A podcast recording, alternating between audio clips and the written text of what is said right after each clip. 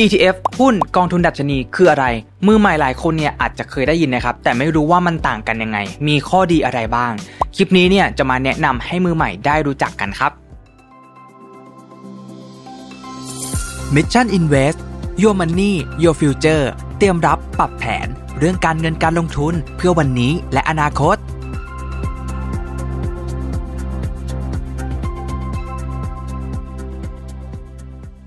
วัสดีครับ ยินดีต้อนรับเข้าสู่รายการ Mission Invest อยู่กับผมชัดภูริวัตรครับ หลายคนเนี่ยที่เป็นมือใหม่นะครับในการลงทุนก็อยากจะรู้กันใช่ไหมครับ ว่านอกจากหุ้นแล้วเนี่ยยังสามารถลงทุนกับอะไรอย่างอื่นได้บ้างนะครับ มีอะไรที่มีความเสี่ยง ต่ำลงมามากกว่าหุ้นไหม หรือว่ามีเครื่องมืออะไรที่ช่วยกระจายความเสี่ยง และทำให้เราเนี่ยอุ่นใจได้มากขึ้น วันนี้เนี่ยจึงพาทุกคนมารู้จักกับ ETF ครับ ซึ่ง ETF เนี่ยก็เป็นเหมือนลูกผสมระหว่างหุ้น และกองทุนรวมดัชนีนั่นเองครับ แต่ก็มีจุดที่แตกต่างกันออกไปนะครับ เรามาลองดูความแตกต่างระหว่าง ETF หุ้นและกองทุนรวมดัชนีกันครับลำดับแรกเลยนะครับ ETF และหุ้นนะครับ ETF เนี่ยมีลักษณะเหมือนกับหุ้นบริษัทจดทะเบียนที่สามารถซื้อขายแบบเรียลไทม์ในตลาดหลักทรัพย์ได้เลยครับ อธิบายให้เห็นภาพก็คือสมมุติบางคนเนี่ยซื้อขายหุ้นด้วยแอปสตรีมมิ่งใช่ไหมครับ เวลาจะซื้อหุ้นเนี่ยก็ใช้ฟังก์ชัน quote ในการ search หา ชื่อหุ้นแล้วก็เข้าไปซื้อหุ้นกันใช่ไหมครับ ETF เนี่ยก็มีลักษณะเหมือนหุ้น 1 ตัวเลยนะครับ สามารถ search แล้วก็ทำการซื้อขายได้เช่นกันนะครับ ETF เนี่ยจึงมีสภาพคล่องไม่ต่างจากหุ้นที่สามารถซื้อขายได้ตลอดทั้งวันเลยนะครับ ความแตกต่างหลักๆ ระหว่าง ETF กับหุ้นเนี่ยคือการซื้อหุ้นจะเป็นการลงทุนในบริษัทจดทะเบียนเพียงบริษัทเดียวเท่านั้นนะครับ แต่การซื้อ ETF เนี่ยจะเหมือนการนำเงินลงทุนของเราเนี่ยไปกระจายซื้อทุกหลักทรัพย์นะครับที่อยู่ใน ETF ตัวนี้หรือว่าอ้างอิงตามน้ำหนักของดัชนีตัวนั้นๆนะครับ เช่น ETF ที่อ้างอิงดัชนี SET50 เนี่ยก็จะซื้อหุ้นทั้ง 50 ตัวในสัดส่วนเดียวกันนะครับกับที่อยู่ในดัชนี SET50 นั่นเอง เพื่อให้ได้อัตราผลตอบแทนเนี่ยเท่ากับหรือว่าใกล้เคียงกับดัชนีที่อ้างอิงมากที่สุดนั่นเองครับจึงทำให้ ETF เนี่ยเป็นเครื่องมือช่วยกระจายความเสี่ยงนะครับที่ต้นทุนต่ำมากๆเลย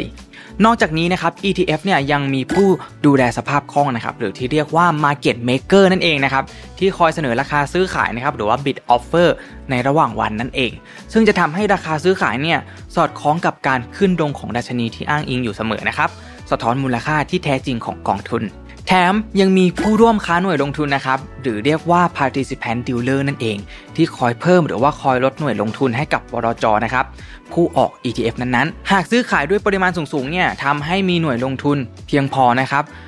หากคนต้องการซื้อเยอะ หรือว่ามีเงินเพียงพอนะครับ หากคนเนี่ยต้องการขาย ETF อันนั้นเยอะนั่นเองก็จะมีเงินเพียงพอนั่นเองนะครับก็ทำให้นักลงทุนเนี่ยมั่นใจได้นะครับว่าถ้าหากว่าเราซื้อหรือว่าขายเนี่ยก็จะมีคนที่คอยดูแลในส่วนนี้อยู่นั่นเองครับในขณะที่หุ้นนะครับก็จะไม่มีทั้ง Market Maker แล้วก็ Participant Dealer นะครับโดยราคาหุ้นเนี่ยก็จะขึ้นอยู่กับความต้องการซื้อและความต้องการขายของนักลงทุน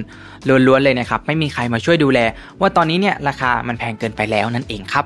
ต่อมานะครับเป็น ETF กับกองทุนรวมดัชนีนะครับข้อเด่นหลักๆเนี่ย ทั้ง2สสิ่งนี้เนี่ยมีเหมือนกันอยู่แล้วนะครับนั่นคือต่างก็เป็นเครื่องมือที่ช่วยในการกระจายความเสี่ยงนั่นเอง ใช้เงินลงทุนน้อยนะครับค่าใช้จ่ายในการซื้อขายเนี่ยต่ำกว่ากองทุนรวมทั่วไป และยังมีนโยบายสร้างผลตอบแทนใกล้เคียงดัชนีอ้างอิงด้วยนะครับ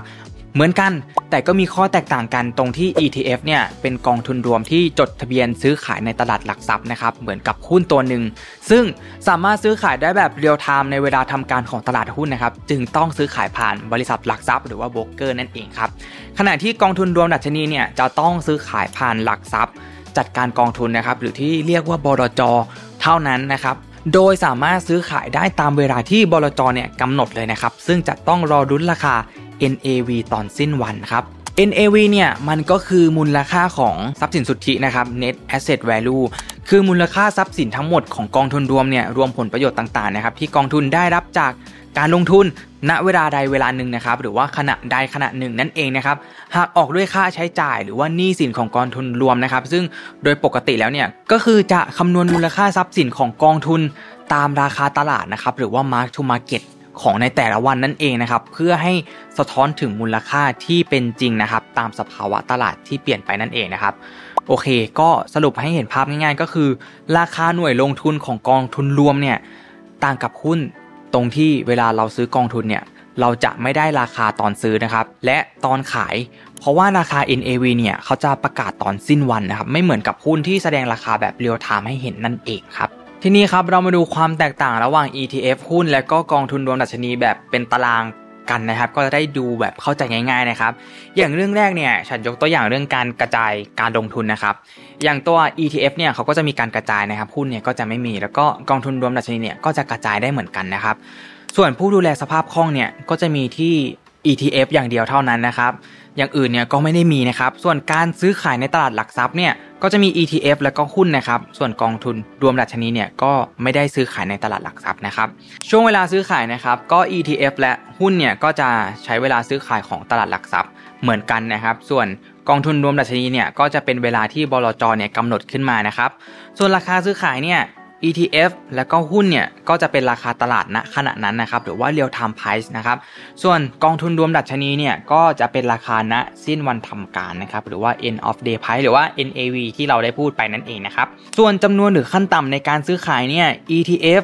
ก็จะเป็น 100 หน่วยนะครับหุ้นก็เป็น 100 หุ้นนะครับส่วนกองทุนรวมดัชนีเนี่ยเขาจะไม่ระบุหน่วยนะครับแต่ว่ามีจำนวนเงินลงทุนเนี่ยขั้นต่ำอยู่นะครับเช่นอาจจะเป็น 5,000 บาทหรือว่า 10,000 บาท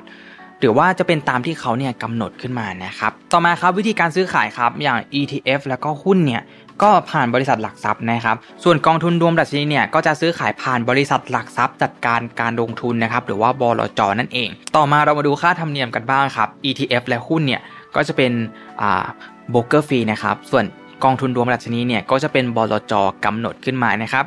ส่วนการ ชำระราคานะครับ ETF และหุ้นเนี่ยก็จะเป็น T บวก2นะครับ ส่วนกองทุนรวมดัชนีเนี่ยก็จะเป็น T บวก4นั่นเองนะครับ ทีนี้พอเรามาดูเรื่องผลตอบแทนกันบ้างนะครับ ผลตอบแทนเนี่ยไม่ว่าจะเป็น ETF หุ้นหรือว่ากองทุนรวมดัชนีเนี่ยผลตอบแทนก็จะมี 2 ส่วนด้วยกันนะครับ มันก็คือเงินปันผลหรือว่าดีเวเดนนั่นเอง แล้วก็ส่วนต่างของราคาซื้อขายนะครับ หรือว่าแคปิตอลเกนนั่นเองนะครับ ซึ่ง ก็จะเหมือนกันหมดเลยนะครับ หลายๆ คนเนี่ยอาจจะมีข้อสงสัยเพิ่มเติมนะครับ ว่าการลงทุนใน ETF เนี่ยให้ผลตอบแทน